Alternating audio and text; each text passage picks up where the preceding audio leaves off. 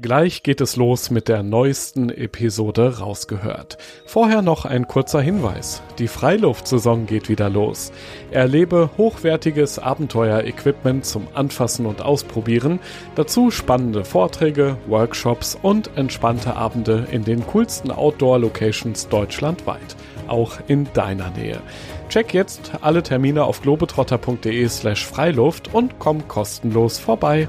Rausgehört das Wichtige, glaube ich, und das ist vielleicht die, die Erkenntnis, äh, die ich jedem Reisenden mit auf den Weg gehen kann, es geht immer irgendwie weiter. Bloß nicht zu viele Pläne machen, weil die werden eher über den Haufen geworfen von der Reise selbst.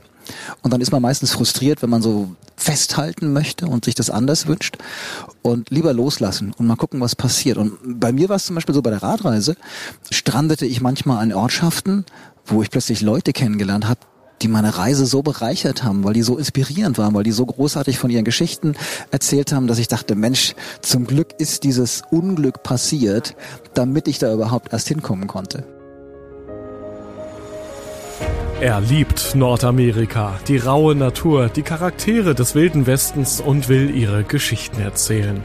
Hautnah, authentisch und mit viel Empathie. Dirk Rohrbach ist einer der bekanntesten und besten Reisejournalisten des Landes. Mit seinen packenden Filmen, detailverliebten Büchern und preisgekrönten Vorträgen erreicht er ein Millionenpublikum. Eines von vielen Abenteuern war eine Radtour quer durch die USA. 100 Tage, 7600 Kilometer. Das Ergebnis ist eine beeindruckende Videoreportage von einem Mann, dem nie die Ideen ausgehen und der getrieben ist von Nervenkitzel, Freiheitsliebe und guten Geschichten. Ich möchte von dir, Grorbach, wissen, wie lebt es sich ohne festen Wohnsitz? Wie viel Mut braucht es, um als Aussteiger alles hinter sich zu lassen? Und wie gelingt es, sich immer wieder auf neue Situationen und Begegnungen einzulassen, ganz ohne Vorbehalte, erfüllt von Neugier? Rausgehört ich bin Joris, Reisereporter bei Globetrotter und treffe in diesem Podcast beeindruckende Menschen, die das Abenteuer in der Natur suchen, die eine ganz besondere Geschichte haben, von denen wir lernen können und die Lust aufs Reisen machen, auf das draußen erleben. So, die letzten Meter durch München. Es ist Winter, es ist wirklich kalt. Gut, dass wir drinnen verabredet sind. Dirk Rohrbach, wir, wir, wir sind im Globetrotter Store in München, hat einen mhm. Grund. Du machst ja öfter mal so Vortragsreisen, auch hier bald unter anderem. Brauchst du noch was? Ich brauche tatsächlich noch was, ja. ja? Ich brauche unbedingt noch, ähm, he, äh, wie heißt denn das? Äh, nicht Wagenheber, sondern, sondern so Mantelheber fürs Fahrrad, weißt du, um den Schlauch besser runter So was gibt's hier, meinst du, bei Globetrotter? Ja, bei Globetrotter gibt's alles. Gibt's ja alles hier. Ja, alles für, okay. fürs Abenteuer, wissen wir doch. ähm, wir suchen uns jetzt mal einen entspannten Platz hier irgendwo zum Quatschen. Mhm. Auf dem Weg dahin machen wir einfach mal unseren Globetrotter Profil-Fragebogen. Ja. Alter? Mein Alter? 51. Mhm. Beruf? Früher habe ich gesagt, ich bin Journalist und Arzt. Ähm, mittlerweile sage ich, ich bin Fotograf und Abenteurer, weil das trifft es wahrscheinlich eher, was ich mache, wobei äh, ja alles so ein bisschen eine Rolle gespielt. Geschichten, Geschichtenerzähler ist, glaube ich, auch eine schöne Formulierung, aber die gibt es nicht offiziell, glaube ich, im Berufsbogen. Wird jetzt eingetragen für okay. dich. Da sorge ich für. okay. Ähm, was haben wir hier zum Beispiel noch? Ah, GPS-Gerät. Guck mal oh, hier. Ja. Schick, alles da, ne? Ja. Mein größtes Abenteuer. Mein größtes Abenteuer war wahrscheinlich tatsächlich das, was ich zuletzt gemacht habe. Das sage ich nicht aus Eigennutz, um, um da Werbung zu machen, sondern das war das Abenteuer, was mich am meisten gefordert hat. Also vor allen Dingen mental. Und da war ich überrascht, wie, wie mental anstrengend das war. Ich bin ähm, als erster Europäer den Missouri komplett gepaddelt, von der Quelle bis zum Meer. Mhm. Also von Montana bis in den Golf von Mexiko bei Louisiana über 6000 Kilometer. Und das war wahrscheinlich mein größtes Abenteuer, das auch über ein Jahr nach Ende der Reise noch nicht zu Ende ist oder in meinem Kopf immer noch weitergeht. Und wenn ich jetzt dann hier touren und erzählen darf bei Globetrotter, dann kann ich jedes Mal noch mitreisen. Also paddelst du im Kopf eigentlich immer ja, weiter. Absolut. Mhm. so, was haben wir denn noch Schönes? Hier, das, das kenne ich noch Wassersäcke. Die habe ich, ähm, das war so mit einer der ersten Sachen, die wir uns geleistet haben. Ich habe ja so in den 80er Jahren angefangen, so mit den Outdoor-Abenteuern. Mhm. Und da haben wir ganz viel noch selber gemacht, weil da die Autoindustrie ähm, erst so angefangen hat, uns alle zu versorgen und dann eben auch ähm, einigermaßen bezahlbar. Und ich weiß noch genau, dass ein Ortlieb Wassersack war eines der ersten Produkte, das ich mir bei Globetrotter in Hamburg bestellt habe. Und zwar genau in dieser Größe hier. Zwei Liter passt Zwei Liter, mhm. genau. Und ähm, ich glaube, ich habe den sogar noch. Der hält noch so lange. Ja, genau. Der schönste Ort der Welt. Für mich Amerika, oder willst du genauer wissen? Komm, sag mal einen Ort. Sag ruhig mal einen Ort. Kein Land oder kein Kontinent. Am Yukon. Direkt am, am, Am. Yukon, am Yukon in Alaska, glaube ich. Das ist für mich der schönste Ort. Drei Sachen, die jeder Abenteurer zum Überleben braucht. Radhandschuhe sehe ich da hinten. Guck mal. Ja, Ganz wichtig für dich. Radhandschuhe sind wichtig. Ich trage tatsächlich auch immer Radhandschuhe und Helm ganz brav, aber noch wichtiger ist die Hose natürlich mit einem dicken Polster drin, damit auch der Popo angenehm und bequem auf Und dem Sattel Gelsattel, sitzen kann. glaube ich, hast du immer, ne? Gelsattel habe ich, genau. wichtig, Kein ja. Leder, da bin ich zu weich, sondern ich brauche einen Gelsattel, der von Anfang an irgendwie bequem ist. Mein Herzschlagmoment. Ja, also wenn du mit Herzschlagmoment so einen, einen Moment meinst, wo irgendwie so die Sonne aufgeht und denkst, boah, den hatte ich tatsächlich. Und zwar war das bei der Radtour, das war so der erste Moment, an den ich mich zurückerinnere. Es gab sicher mehrere, aber das war so der erste, der hängen geblieben ist. Ich bin bei der Radtour einmal um Amerika an der kalifornischen Küste gefahren, auf dem Highway Number One, Pacific Coast Highway, der ja für viele so die schönste Straße der Welt ist und zu Recht. Und ähm, ich bin nach Norden gefahren, also in die falsche Richtung, weil der Wind immer von Norden kommt. Aber an diesem Tag lief's irgendwie und dann bin ich diese Serpentinenstraßen hochgekraxelt mit dem Fahrrad und ich habe Radio gehört. Und dann kam ein Song, der hieß Live Like You Were Dying. Und dann hab ich so Gänse, ich brauche mir jetzt wieder Gänsehaut, wenn ich es dir erzähle, weil das war tatsächlich so der Moment, als ich oben auf diesem, auf diesem Pass dann stand und dann so an die Küste ins Tal runterschaute, wie die Straße sich so schlängelte. Und ich halt auf diesem Fahrrad dann in die Tiefe gerollt bin, dachte ich mir, das ist genau so ein Moment. Weißt du, du lebst so, als ob du stirbst, du kostest das voll aus und das war so ein Herzschlagmoment für mich. Guck, da, da hinten ist doch schön. So eine Sitzecke. Jawohl. Uns Sitzen ist immer gut, genau. Sitzen beim Sprechen. ist- Das nehmen wir mal. Ja. Rausgehört. So, Dirk Rohrbach. Ich bin ein bisschen aufgeregt, ja? Ich und auch. Voller Vorfreude auf unser Gespräch. Denn ich habe natürlich vorher ein bisschen recherchiert, was du alles schon erlebt hast. Und das Ja. ist eine Menge. Ich glaube, wir alle, die auf Reisen, auf Abenteuer stehen, können uns eine Menge von dir abgucken. Ähm, du hast ja dein Leben lang eigentlich Abenteuer erlebt, nachdem du so ein bisschen die, die Medienkarriere dann hinter dir gelassen hast Mhm. auch. Und auf deiner Homepage steht, du hast keinen festen Wohnsitz. Das fand ich krass. Äh, Ja. pendelst immer hin und her zwischen Deutschland und Amerika. Kann es vielleicht auch sein, dass du es nirgendwo lange aushältst? Das kann schon auch sein, ja. Wobei ich mittlerweile, ich mache das jetzt zehn Jahre so, äh, will ich die Sommer in Amerika verbringe und da reise und Geschichten sammle und fotografiere. Im Winter bin ich dann hier und mache eben die Vorträge und reise durch Deutschland. Und äh, mittlerweile merke ich schon nach zehn Jahren, na ja, so, ein, so eine Basis zu haben, so ein Zuhause, wo man ankommt, wo man nicht suchen muss, wo man Sachen gleich findet, ist schon auch verlockend. Absolut, ja. Ähm, wie fühlt sich das an, wenn du mal irgendwo dann zu Hause bist?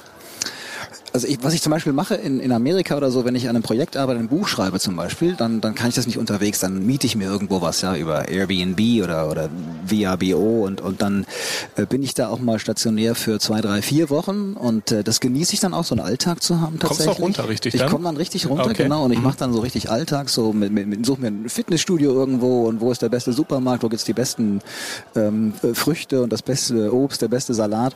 Und dann, ähm, ja, lasse ich es mir richtig gut gehen und, und mummel mich da so ein und äh, bin dann aber nach drei, vier, fünf Wochen auch so weit, dass ich wieder weiterziehen kann. Wie merkst du es dann, dass du wieder ein Abenteuer juckt. brauchst? Es juckt. Ja, ja, es juckt dann schon. Also, Aha. also wenn ich dann irgendwo zu lang bin und so, dann, dann, zieht es mich schon auch raus, ja. Vor allem gerne ja nach Amerika, ist so, glaube ich, dein, dein Lieblingsziel. Ja. Kontinent hast du schon einmal umrundet. Bei der zweiten Reise ging es dann mit dem Fahrrad so schön über einen Highway, mitten durch die USA.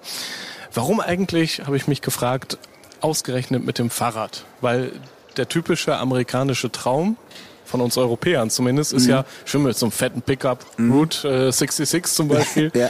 Und du nimmst das Fahrrad. Genau. Also ich nehme schon beides. Ich habe tatsächlich so einen fetten Pickup. Ich habe einen, einen Vintage Truck 1974er Baujahr, einen Ford F100, äh, F100 und habe sie liebevoll Loretta genannt nach der großartigen Country-Sängerin Loretta Lynn, die irgendwie vom Sound her perfekt dazu passt. Und mit dem cruise ich schon auch sehr viel, also wirklich Tausende von Kilometern oder Meilen im Sommer durch Amerika, wenn ich nicht auf dem Rad sitze oder nicht paddel. Und das Fahrrad finde ich einfach, ist für mich, glaube ich, tatsächlich die schönste Art, zumindest auf Straßen zu reisen, weil es so schön entschleunigt, weil du so langsam bist, weil du Dinge am Wegesrand wahrnimmst, an denen du im Auto längst vorbeigefahren wärst. Und dann finde ich es auch tatsächlich spannend, das gilt aber auch fürs Paddeln, wenn man sich so eine Strecke aus eigener Kraft erarbeitet, dann ist das Reisen viel intensiver, dann ist die Begegnung mit den Menschen viel intensiver und vor allen Dingen sind die dann so hilfsbereit. Weißt du, wenn da so ein Radfahrer kommt irgendwo mitten in der Prärie und die wollen sofort wissen, warum machst du das und wohin und komm doch zu uns und bleib über Nacht und hier ist was zu essen und zu trinken. Und das genieße ich schon auch, diese Gastfreundschaft, die einfach irgendwie durch so eine, so eine Art des Reisens, so ein Selbstvorankommen dann auch getriggert wird. Die Steigerung wäre ja eigentlich nur noch eine Wanderung, oder? Das stimmt, das würde ich auch sehr gerne machen. Das geht aber gesundheitlich tatsächlich nicht. Ich habe so kaputte Knie, dass das Radfahren und noch mehr das Paddeln so die einzigen Möglichkeiten sind für mich, wenn ich wirklich lange, monumentale Distanzen zurücklegen will. Wie sieht eigentlich bei dir so eine typische Vorbereitung aus? Also von Rüdiger Neberg, da habe ich gelernt, dass er immer so auf alle Eventualitäten vorbereitet war. Er hat sich so einen Masterplan gemacht, immer so eine Hass im Ärmel, so hat er es genannt. Die Folge gibt's auch nochmal zum Nachhören, übrigens hier in der rausgehört Podcast-Player-Funktion. Äh, wie gehst du eine neue Reise an? Wie viel Zeit nimmst du dir auch für die Vorbereitung oder kann das auch mal ganz spontan von heute auf morgen gehen, wenn es kribbelt? Ja, ich glaube tatsächlich schon auch. Also das ist interessant, äh, dass du Rüdiger erwähnst, weil über den bin ich auch irgendwie so zum Reisen gekommen und das war natürlich eine ganz große Inspiration. Ich habe seine Bücher verschlungen und habe dann auch tatsächlich inspiriert von ihm zusammen mit meinem besten Freund ähm, damals noch in der Schulzeit angefangen Listen zu schreiben. Was brauchen wir alles? Wo fahren wir hin? Worauf müssen wir achten? Genauso wie Rüdiger es macht. Und das habe ich dann im Laufe der Zeit mehr und mehr gelassen eigentlich, weil ich natürlich mehr Erfahrungen gesammelt habe und dann tatsächlich auch auf diesen Erfahrungsschatz zurückgreifen konnte und deswegen gar keine Listen mehr schreibe, eigentlich in der Hoffnung, dass ich äh, nichts vergesse. Manchmal passiert es dann doch und dann ärgere ich mich ganz furchtbar und wünschte, ich wäre schlauer gewesen. Aber sonst ähm, überlege ich mir vielleicht ähm, am Ende der Reise meist schon, oder also manchmal so auch während der Reise, wo geht's denn als nächstes eigentlich hin? Weil ich bin immer so traurig, wenn so eine Reise zu Ende ist und dann muss ich mir schon ein neues Ziel stecken. Okay, das heißt, eigentlich schon zum Beispiel, wenn du gerade auf dem Fahrrad mhm. mitten auf dem Highway bist, denkst du schon an den vielleicht übernächsten Schritt, mhm, also vor dem nächsten Tritt schon der nächste Schritt im Kopf. Ma manchmal schon, weil du hast ja so wahnsinnig viel Zeit, auch wenn du da monatelang oh ja. paddelst oder mhm. auf dem mhm. Rad sitzt. Was machst du den ganzen Tag? Ich höre Radio in der Regel. Und dann ähm, lasse ich mich so von der Musik in die Landschaft tragen und dann fangen die Gedanken an zu kreisen um alles Mögliche, was zurücklag oder auch was gut war, was schlecht war, was macht man anders. Und dann geht's nach vorne. Hm, was mache ich als nächstes? Was ist denn auf dem Rad gerade nicht so gut? Was muss ich verbessern beim nächsten Mal? Oder wo will ich noch hin? Verbessern, gutes Stichwort. Beim Equipment kann man ja erstmal eigentlich alles nur falsch machen. Es ist manchmal zu schwer, was man da mitträgt. Es ist ja. zu viel, vielleicht auch nicht praktisch unterwegs. Man braucht es auch gar nicht. Was können wir da von dir lernen? Der schon so viel, bleiben wir erstmal noch beim Fahrrad, zum Beispiel so viel auf dem Fahrrad schon erlebt hat, durchgestanden, überlebt hat. Ja, also ich weiß nicht, ob ihr was lernen könnt. Ich habe ich hab ganz viel gelernt nach meiner ersten äh, langen Reise, als ich Amerika umrundete. Da hatte ich echt äh, 15 Speichenbrüche beispielsweise. Etwas, mit dem ich noch nie vorher zu tun hatte. Ja. Und war erstmal völlig frustriert. Klar hatte ich einen Speichenschlüssel eingepackt ein paar Ersatzspeichen und stand erstmal irgendwie so davor wie der Ochs vorm Tor und dachte mir, hm, wie geht denn das jetzt gleich wieder? Und warum ist das überhaupt passiert? Verdammt. Und dann ähm, lernt man sehr schnell, wie das geht und wie es nicht geht. Und dann bricht die nächste Speiche und die nächste und irgendwann war es dann auch gut mit den Speichenbrüchen. Aber ähm, das Wichtige, glaube ich, und das ist vielleicht die, die Erkenntnis, äh, die ich jedem Reisenden mit auf den Weg gehen kann, es geht immer irgendwie weiter. Und man bloß nicht zu viele Pläne machen, weil die werden eher über den Haufen geworfen von der Reise selbst. Mhm. Und dann ist man meistens frustriert, wenn man so festhalten möchte und sich das anders wünscht und lieber loslassen und mal gucken, was passiert. Und bei mir war es zum Beispiel so bei der Radreise, als die vielen Pannen passiert bin, strandete ich manchmal an Ortschaften, wo ich plötzlich Leute kennengelernt habe, die meine Reise so bereichert haben, weil die so inspirierend waren, weil die so großartig von ihren Geschichten erzählt haben, dass ich dachte, Mensch, zum Glück ist dieses Unglück passiert, damit ich da überhaupt erst hinkommen konnte. Also du vertraust ein Stück weit auch dem Schicksal mhm. unterwegs offenbar. Absolut, ja. Ich glaube, mhm. anders geht es gar nicht. Ja. Wie sieht so ein typischer Tagesplan dann aus? Oder äh, hast du irgendwas, äh, Rationen an Lebensmitteln zum Beispiel, habe ich von Franzi und Felix jetzt gelernt, die mhm. durch die Mongolei gewandert sind. Die haben sich für jeden Tag was aufgeschrieben, wie viel sie essen, wie viel sie trinken dürfen. Hast du sowas gar nicht gemacht? Nee, das habe ich überhaupt nicht gemacht. Ach. Wenn ich auf dem Fahrrad unterwegs bin, dann bin ich ja in der Regel auf Straßen. Mhm. Und in Amerika Straßen heißt, ich komme in der Regel immer irgendwo mindestens einmal am Tag vorbei, wo ich einkaufen kann oder wo ich essen gehen kann, wenn das sein muss. Und deswegen versuche ich mich maximal für das einzudecken, was vor mir liegt und vielleicht noch ein bisschen Reserve zu haben, so ein paar extra Riegel oder so, wenn ich wirklich irgendwo strande und ein bisschen extra Wasser zu haben, schätze ich ja auch nichts. Aber ansonsten ähm, entscheide ich da irgendwie spontan, wie ich mich versorge und, und was es da zu essen gibt. Hast du den Plan für den Tag dann im Kopf oder zumindest irgendwo notiert? Ich habe im Kopf meistens ein Ziel, das ich mir stecke und überlege, wie viel packe ich denn. Und beim Radfahren ist so eine Faustregel, glaube ich, für jeden Radfahrer, der auf lange Tour geht, so plus minus 100 Kilometer am Tag. Das ist so für die, für die, ja. Ich bin nicht so der Radfahrer, sag ich ehrlich. Nee, ich glaube, plus ist, minus 100? Ja, ja also Aha. so auf lange Sicht gesehen im Schnitt 100, dann, dann, äh, weil man fährt sich ja ein, wenn man jetzt wirklich mehrere Wochen unterwegs ist. Ja. Ne, dann versucht man ja so eine Strecke irgendwie aufzuteilen in die einzelnen Etappen. Und äh, dann sind 100 Kilometer immer so ein ganz guter Wert, um sich zu orientieren. Dann können es auch mal 50 nur sein. Und dann aber mit Rückenwind irgendwie einen Berg runter geht's dann auch mal 150 Kilometer weit. Und dann überlege ich mir, okay, was liegt denn auf der Karte da eigentlich an Ortschaften? Also ich habe tatsächlich Karten dabei. Ich habe keinen GPS oder sowas, sondern ich mag mit Karten, ich mag die mir vorne in die Kartentasche falten. Aber flattern die nicht dann immer blöd rum und sind im Weg die Karten? Nee, wenn die, nee, nee, nee, die gute Kartentasche oder so vorne festgemacht Ach. hier an der Lenkertasche und mhm. dann ist das super. Dann kannst immer schön gucken, wo ist der Ausschnitt, den ich gerade brauche und dann wird weitergefaltet. Und das ist so eine Genugtuung, was so dieses haptische Erlebnis. Ich kann jetzt die Karte umblättern. Ah, ich komme voran. Das, ja. das finde ich spannend. Und dann gucke ich eben, wo sind die Ortschaften, wie groß sind die, wenn ich es irgendwie recherchieren kann oder wenn ich es weiß. Gibt es da einen Laden und dann, ja, immer schön schnurstracks aus und dann hoffe ich da entweder am Abend oder zwischendrin eben hinzukommen, um mich dann zu versorgen zum Beispiel. Gab es auch Dinge, die du vielleicht am Anfang bei diesen Radtouren dabei hattest, die im Nachhinein zu viel waren, die du dann beim nächsten Mal weggelassen hast? Also mein Grundproblem, Joris, ist, ich nehme immer zu viel mit. Ja, so ich Travel Light sagen die Amerikaner, so leicht reisen mit wenig Gepäck, das gibt's bei mir nicht. Sondern ich reiz das immer aus, was maximal irgendwie ins Kanu passt oder aufs Rad. Und das führt dann manchmal auch vom Gewicht her leider zu Problemen. Und deswegen hatte ich sicher zu viel grundsätzlich mit. Ähm, da bin ich vielleicht dann doch wieder ein bisschen wie Rüdiger und lieber mehr gewappnet sein. Ja, eine, eine Socke extra oder eine Unterhose extra oder noch irgendwie eine Regenlage oder sowas. Ähm, ich nehme dann auch ein größeres Zelt mit zum Beispiel. Ich mag es mir da auf der Reise, wenn ich so lange unterwegs bin, mag ich es mir richtig gemütlich machen. Dann mag ich nicht das kleinste, leichteste Zelt mitnehmen, sondern ich will auch ein bisschen Platz haben. Ich will ein bisschen Komfort haben. Das ist mein Alltag.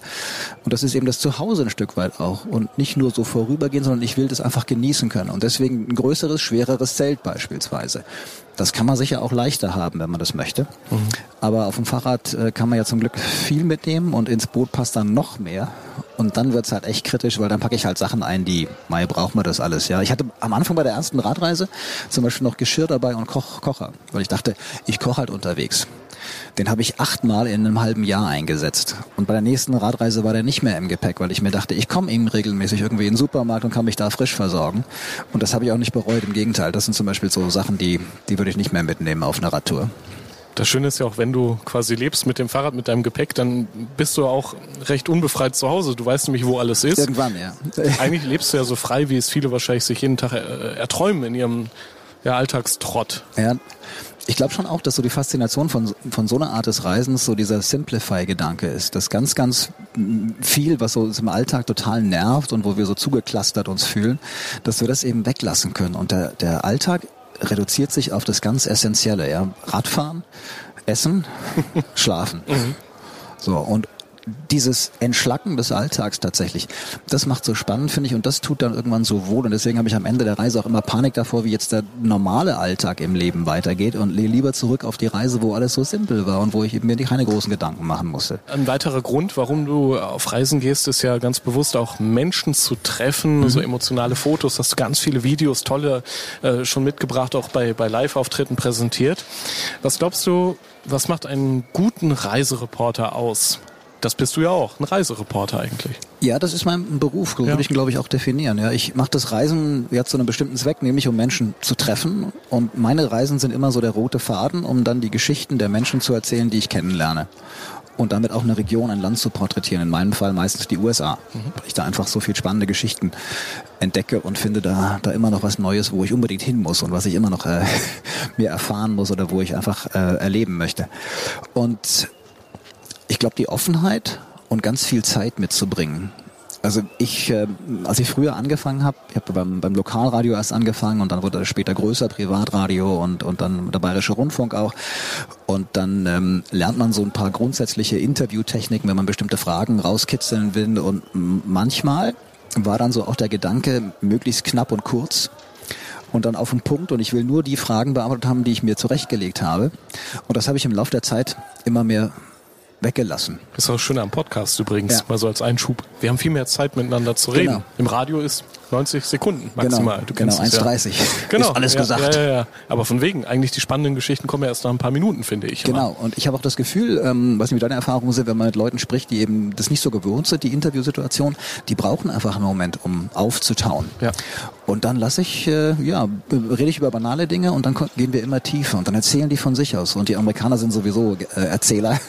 Den muss man nur das Mikro hinhalten und dann, ja. dann dauert es eine halbe Stunde, bis so ein Gespräch überhaupt äh, mal erst angefangen hat. Und dann wird's richtig spannend und geht's in die Tiefe. Das heißt, viel Zeit und, und sich darauf einlassen und auch zuhören vor allen Dingen und nicht nur irgendwie, ich habe meine Fragen im Kopf oder hier aufgeschrieben und dann will ich einfach nur die wissen und höre eigentlich gar nicht richtig zu und bin schon bei der nächsten Frage. Das finde ich übrigens auch spannend bei deinen Reportagen. Du gibst ja mal den Protagonisten sehr viel Raum mhm. und hältst dich zurück. Es gibt ja sehr viele heute so ja, Blogger, Reiseblogger, viele zum Beispiel, die vor allem Selfies veröffentlichen, immer sich selbst in den Mittelpunkt rücken an den verrücktesten, schönsten Orten der Welt mhm. und du lässt eher die, die Menschen vor Ort sprechen, die Situation. Ja, das war immer schon mein Wunsch, wie gesagt, meine Reise nur der rote Faden zu sein und äh, eher dadurch die Menschen kennenzulernen und zu treffen. Und tatsächlich, das habe ich am Anfang schon gesagt, dass ich das Gefühl habe, wenn man so aus eigener Kraft sich was vorgenommen hat, wenn die erkennen, ey, der hat sein Rad fett beladen, das ist kein, kein Landstreicher, der sich kein Auto leisten kann, sondern der will eine Tour machen, der hat sich da was vorgenommen. Und dann reisen die in Gedanken mit und, und bewundern das. Und das öffnet tatsächlich so, so Tür und, und, Herz und, und die Gastfreundschaft. Und dann, dann hat man auch die Möglichkeit, glaube ich, wirklich ganz nah ranzukommen. Das ist so das Wichtige, die ganz nahe Erfahrung, die ich suche. Gibt es eine besondere Begegnung vielleicht, die du mit uns, mit den Podcast-Hörern teilen möchtest? Irgendwas, was dir immer im Kopf rumschwirrt. Vielleicht, wenn es dir auch mal nicht gut geht, dann denkst du an diesen Moment, an diesen Menschen und alles ist wieder toll. Das ist eine ganz schwierige Frage, aber natürlich bei den vielen Menschen, die ich treffe. Es gibt ähm, einige Sachen. Also ich, äh, das Schöne ist, wenn ich diese Reisen gemacht habe und dann hinterher ein Buch drüber schreibe oder eben so einen Vortrag mache und damit dann toure, dann reise ich jeden Abend nochmal mit. Mhm. Und dann treffe ich Leute. Und ich habe gestern Abend zum Beispiel gerade äh, den Highway Junkie erzählt, wo ich mit dem Fahrrad von New York nach Los Angeles gefahren bin. Und da gab's na, so zwei, drei Begegnungen, die ich da auch erzähle und die mir hängen geblieben sind und wo ich jedes Mal wieder denke, das ist eigentlich toll, wie die das gesagt haben. Das eine war ein Mann in Kansas, ein, ein Künstler, ein ganz schrulliger Typ, unglaublich kantig und, und, und, und schräg drauf und, und auch gerne provozierend. Und der hat mir gesagt im, im, im Gespräch, als ich ihn so fragte, wie denken denn die Nachbarn über deine Kunst? Der hat so Schrottfiguren gemacht und ganz anstößlich manchmal und wirklich ganz ja. provozierend. Und er sagt, es ist mir doch wurscht. Denk immer dran, du kannst mich nur beleidigen, wenn ich das überhaupt zulasse. Das ist mir völlig wurscht, was die anderen sagen. Fand ich spannend, überhaupt zu erkennen, ja, du hast recht eigentlich bin ich verantwortlich, ob mir das jetzt gut oder schlecht tut, was die anderen sagen, denken oder machen. Und dann habe ich jemanden getroffen, der erzählte mir nach ganz vielen Schicksalsschlägen und auch einem ganz schweren Unfall, wo er schon mal für tot erklärt worden war, dass er aufgeben ist für ihn nie eine Option gewesen, weil er sagt, der einzige Unterschied zwischen Erfolg und Misserfolg ist die Länge der Zeit, die man es versucht. Mhm. Wenn man dran bleibt, ja dann wird's am Ende großartig. Und dann da gab es noch einen Mann, den ich kurz darauf in der Wüste getroffen habe, ein Biobauer, der mitten in der Wüste von Utah ähm, Obst anbaut und eine Plantage hat und der jedes Jahr heimgesucht wird von ganz furchtbaren Unwettern und wo dann wirklich Sand und Schlammmassen aus den Bergen auf die Felder gespült werden. Und er sagt, das ist halt so irgendwie das Klagelied des Bauers. Aber das war da gar nicht ähm, frustriert oder, oder irgendwie erschüttert gemeint, sondern im Gegenteil. Für ihn war das auch so eine Chance, weil er sagt, ich muss einfach mir überlegen, wie gehe ich mit dieser Situation um. Und wenn ich die Herausforderung annehme, dann kann ich daraus Kraft schöpfen. Und dann wachse ich als Persönlichkeit. Und das fand ich so klasse, weil so meine Strategie meistens äh, ist, äh, wenn irgendwas schief geht, ich fange jetzt mal an zu heulen. Also jetzt nicht ähm, wortwörtlich, aber so sinngemäß. Ja, ich jammer dann rum und beklage mich und finde es total doof, anstatt zu sagen, hm, interessante Herausforderung. Was könnte ich denn jetzt da lernen? Wie kann ich denn damit umgehen und wie komme ich denn aus der Nummer wieder raus? Und das, das muss ich mir immer wieder auch vor die Augen halten. Ich glaube, eine sehr spannende Herausforderung, auch Reise, wo nicht nur Kraft, auch mentale Stärke gefragt war, war ja die Yukon, ich sag mal Paddelei, 3000 Kilometer, ne? Und ja. das ist ja ein riesiger Fluss entspringt im Westen Kanadas, wenn ich richtig informiert bin, mhm. geht rüber bis ins eisige Alaska ja eigentlich. Mhm. Und auch da wolltest du so authentisch wie möglich reisen, hast dir ein Kanu selbst gebaut. Erklär uns mal, warum genau dort und warum genau auch noch ein selbstgebautes Kanu? Also viel riskanter in dem Moment geht's ja nicht, oder? Ja, also ein Plastikboot ist schon wesentlich weniger anfällig. Also ich habe dann schon manchmal auch neidisch auf die Plastikbootfahrer geschaut, wenn die so voll beladenes Boot an den Strand gezogen mhm. haben abends, egal ob da Steine waren und dann Zelt aufgestellt und gut so. Und ich musste immer noch auf mein Boot aufpassen, natürlich viel anfälliger war. Also ich hatte die Idee vom Yukon, die ist schon vor Jahrzehnten geboren worden. Jack London war sicher mitverantwortlich, dessen Romane ich verschlungen habe. Und dann irgendwann war ich mit ähm, dem schon vorhin angesprochenen besten Freund in der Schule in den, im Sarek-Nationalpark in Schweden, in Lappland, nördlich des Polarkreises und war total fasziniert von dieser unglaublichen Landschaft und der Weite dort und wollte unbedingt wieder zurück. Und dann aber eben, ah, Jack London, Alaska, Yukon, das ist eigentlich das Richtige. Da will ich hin, das muss ich mir angucken. Und dann bin ich ähm, vor zehn Jahren ziemlich genau zum ersten Mal zum Yukon gereist, habe so eine kurze Tour gemacht, ein paar Tage einfach mal, um ein Gespür für den Fluss zu kriegen und war total geflasht. Keine Angst, an keiner Stelle? Na, ich hatte da, also da hatte ich schon Respekt erstmal ja. von den Bären, weil da warte ich ja jeder vor und dachte, dachte ich in jeder Ecke, es kommt ein Bär und habe dann so die erste Nacht ähm, bei dieser kurzen Tour verbracht an einem großen See und dann ging so abends die Sonne unter. Das wird ja nicht richtig finster im Sommer, aber da war es schon so spät im Sommer, dass es zumindest dunkler wurde, finsterer wurde. Und dann höre ich so Rascheln am Ufer und hatte gerade mein Zelt aufgebaut und was gegessen. Und dann kommt irgendwie so was Kleines, Wolliges aus dem, aus dem Unterholz und ich dachte, verdammt, jetzt ist das wahrscheinlich ein kleiner, kleiner Bär oder so und die Mutter ist nicht weit und die regt sich jetzt gleich bestimmt furchtbar auf, dass ich hier kampiere und dann wird's blöde. Wahrscheinlich war es nur ein Stachelschwein, weil es ist dann gleich wieder weg und es kam auch keine Mutter und so und ich hatte dann so Bärenspray im Anschlag und dann... Ach, das hattest du dabei? Das hatte ich dabei, ja, ja klar. Ja. Das, ist, das äh, empfehlen die ja alle und, und da war ich dann schon der Schisser irgendwie am Anfang. Mittlerweile war ich so oft im Norden, ich habe noch nie einen Bären im Camp gehabt. Ich habe so die Grundregeln alle beachtet, habe noch nie einen Bär im Camp gehabt und, und habe auch dann natürlich so die Angst und den Respekt ein Stück weit, ne, Respekt Respekt vielleicht nicht verloren, den habe ich schon behalten, aber die Angst, die manchmal am Anfang tatsächlich so auf der, Uner, der, der Unerfahrung, sagt man das, auf der Nichterfahrung ähm, beruht, die habe ich natürlich ein Stück weit hinter mir lassen können. Aber zurück zu der Frage wegen des, wegen des Bootes. Ich habe ähm, begonnen vor vielen, vielen Jahren schon so, mich für die Kultur der Ureinwohner zu interessieren. Das hat mich lange Zeit fasziniert, tut es immer noch. Wir haben auch so einen Verein gegründet, um Projekte für die Ureinwohner zu unterstützen, vor allen Dingen um Sprachprojekte, um diese bedrohten Sprachen zu retten.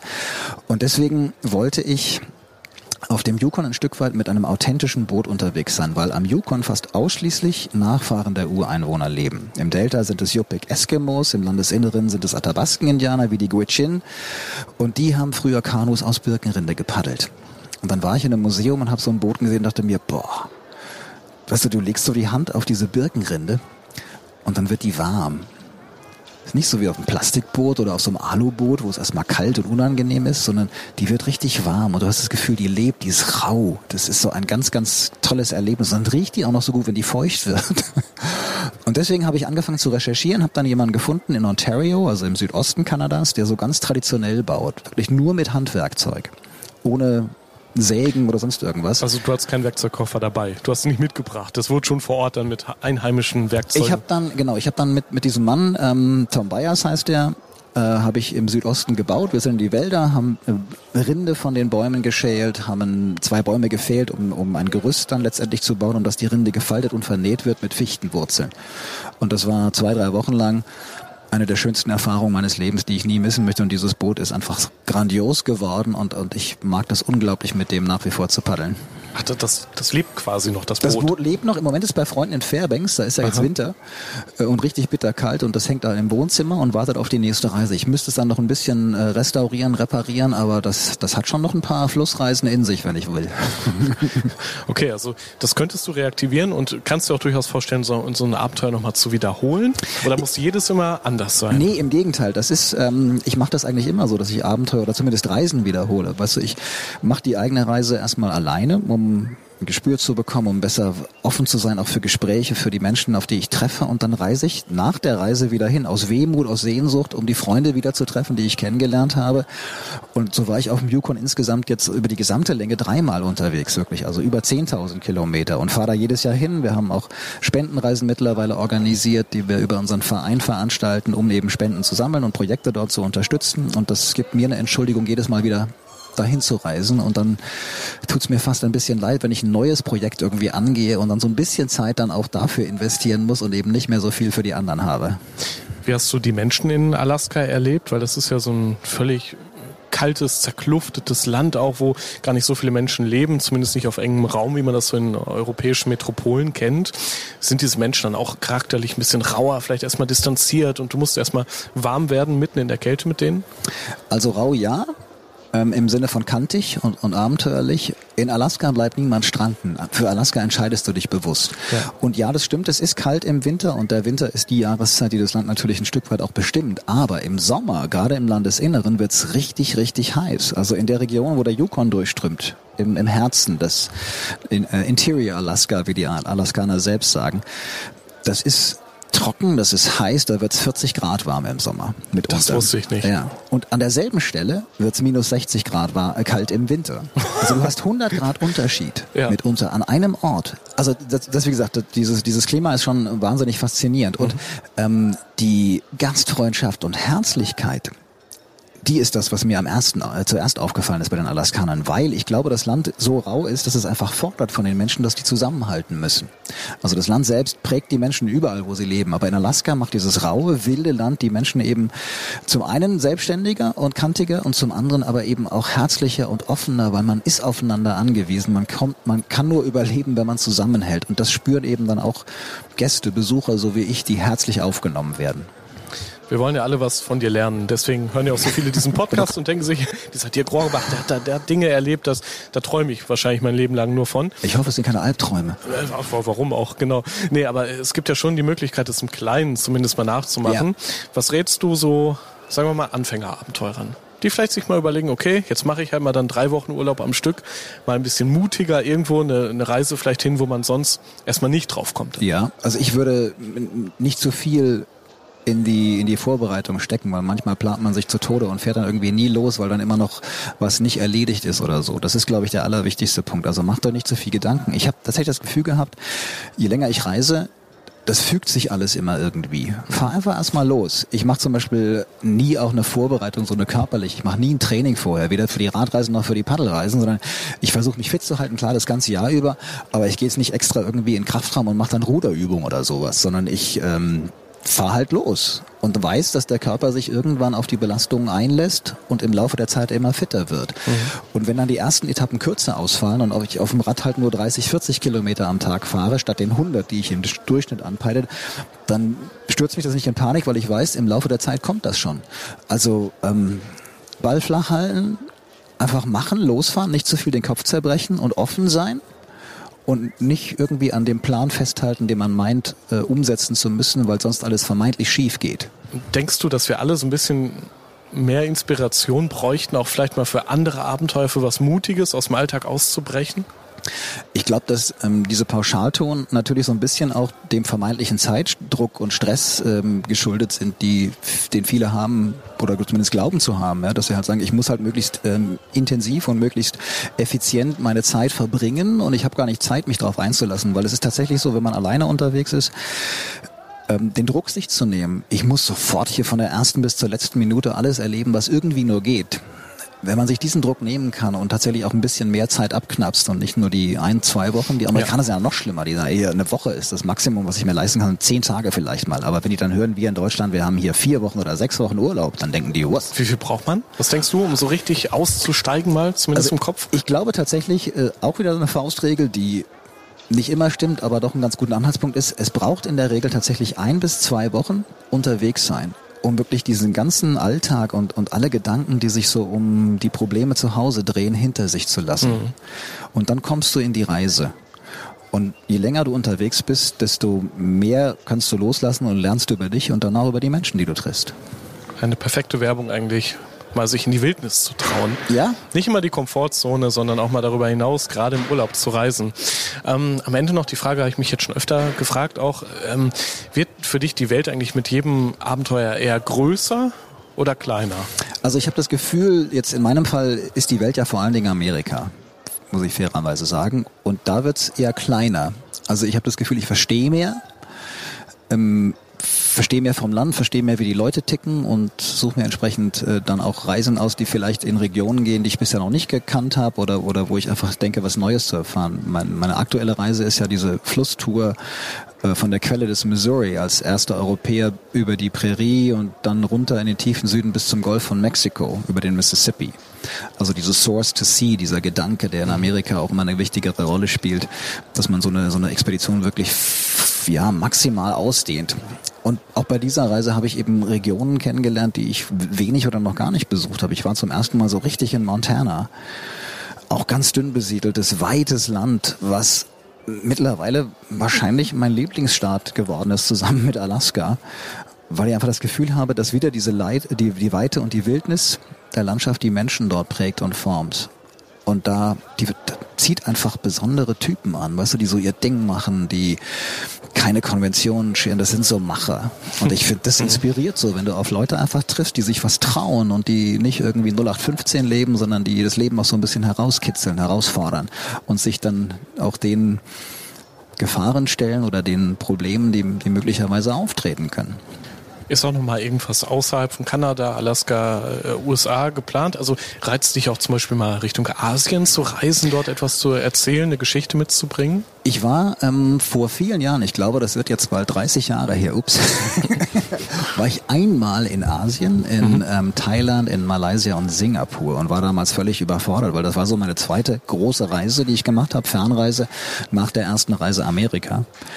Und ähm, seitdem bin ich nie wieder dort gewesen, so richtig. Und es gibt, glaube ich, so Regionen, da zieht's mich hin und ich weiß nicht genau, womit es zusammenhängt und andere, wo ich mir denke, ist jetzt nicht so meins. Ob das an der Landschaft liegt, am Klima liegt, also mit, mit feuchter Hitze komme ich gar nicht gut zurecht. Also die Tropen sind nicht so meins ähm, oder ob das mit den Menschen und der Mentalität zusammenhängt, die ich entweder nicht verstehe oder, oder wo ich nichts mit anfangen kann, das ist zu krass gesagt, die, die ich, ähm, ja, wo ich einfach keinen Zugang so richtig finde, ne? Und dann die Sprache nicht beherrsche. Also mir ist ja wichtig, ähm, nachdem das Reisen mein Beruf geworden ist und ich mit den Menschen kommunizieren möchte, sprechen möchte, dass ich die Sprache beherrsche und deswegen so richtig tief eindringen kann. Und ich spreche leider nur richtig gut Englisch und ein bisschen Französisch vielleicht noch, aber ähm, dann hört es auch leider schon auf. Das heißt, der ganze Spanische, der, der Südamerika-Kontinent, der ist mir dadurch im Moment noch verschlossen, kann man ja noch lernen. Und Asien dann halt eben weitgehend auch. Also da zieht's mich gar nicht hin im Moment. Aber man soll nie, nie sagen. Eben, genau. Du, du bist noch jung, das, ist, das Abenteuerleben hört doch nie auf, oder? Das stimmt, ja. Und ja. Ich, ich meine, ähm, letztendlich, es gibt immer noch, finde ich, so viel in Amerika zu entdecken. Ich habe mir jetzt kürzlich ein, ein neues Projekt selber verordnet, was mich zwingt, in eine Region in Amerika zu reisen, wo ich noch nie gewesen bin, 50 States. Eine Reise, die mich also zu allen 50 Staaten bringt. Ich kenne den kompletten Osten kaum bis gar nicht. Und ich will also in den nächsten vier bis fünf Jahren wirklich in alle Staaten reisen mit verschiedenen Verkehrsmitteln, mit dem Fahrrad, mit dem Kanu, mit meinem Truck und will dort nach Geschichten suchen, um so den Geist und der Region vielleicht aufzuspüren, ein Stück weit auch und die Menschen dort zu treffen und dann neue Geschichten mitzubringen. Vielleicht ja sogar auch hier im Podcast, ne? Können wir ja. bald mal wieder reden. Wann es ungefähr wird soweit sein? Was meinst du? Also ähm, jetzt bin ich, wie gesagt, voll noch in, in diesem Modus ähm, im Fluss. Das ist das aktuelle neue Projekt. Das äh, wird sicher die nächsten zwei, drei Jahre noch auch äh, das Reisen bestimmen. Und dann kann ich mir vorstellen, Joris, kann ich dir was Neues erzählen aus, aus USA. Sehr spannend. Ja. Super, vielen Dank fürs Gespräch. Ich danke dir. Rausgehört. Ja, kurz nach 20 Uhr, Feierabend hier in der Globetrotter-Filiale. Das war, war ein wirklich ein sehr spannendes, schönes Gespräch. Der Grorbach ist einfach ein großartiger Reisereporter, der fesselnd und voller Leidenschaft von seinen Expeditionen berichtet. Auf jeden Fall ein Vorbild für alle, die aus dem Alltag ausbrechen und die Welt erobern wollen. Das war die dritte Episode vom Rausgehört Podcast. Schon in einem Monat bekommst du hier die nächste Folge. Bis dahin schau doch gerne mal im Blog zum Podcast vorbei. Den findest du auf globetrotter.de-magazin. Dort gibt es noch mehr Informationen über meinen heutigen Gast, der Grorbach, Neuigkeiten zu den nächsten Folgen und alles an Beratung und Inspiration, was du für dein eigenes Outdoor-Abenteuer brauchst. Für alle, die Dirk Grorbach und seine grandiosen Live-Shows mal hautnah auf der Bühne erleben wollen, auf globetrotter.de slash Veranstaltungen findest du eine Liste mit zahlreichen Terminen in ganz Deutschland. Kann ich absolut jedem empfehlen, der gerne draußen ist, die Natur liebt und spannende Geschichten hören möchte. Ich bin Reisereporter Joris. Das nächste Abenteuer wartet schon. Erinnerst du dich an deine Lieblingsreise? Jetzt gibt es einen Podcast voller Lieblingsreisen. Erlebe mit uns spannende Outdoor-Expeditionen und schnür den Backpacker für abenteuerliche Regennächte auf der Isomatte. Wie der Nebel dampfend aufsteigt über dem Wasser. Ein richtig schöner Ort, um wach zu werden. Lieblingsreisen. Bier gibt's, sehr gut. Und Brezen sehe ich da zum Beispiel auch. Mhm. Cheers. Dein neuer Reisepodcast. Man muss einfach runterfahren, man muss Denken ausschalten und Fühlen einschalten. Ja, jetzt schwebe ich geradezu. Also ich fühle mich echt wie neugeboren. Super, super toll. Mit uns erlebst du Mikroabenteuer und die weite Welt. Wow. Bitte schön. Wir wollen ja nicht gleich den ganzen Laden leer essen. Ja, Sie wissen ja noch gar nicht, was es am Schluss kostet. Lieblingsreisen. Jetzt gehen wir über den Bazar in Marrakesch. Jetzt entdecken, abonnieren und mitreisen. Lieblingsreisen gibt es überall für dich, wo es Podcasts gibt. Kommst du mit?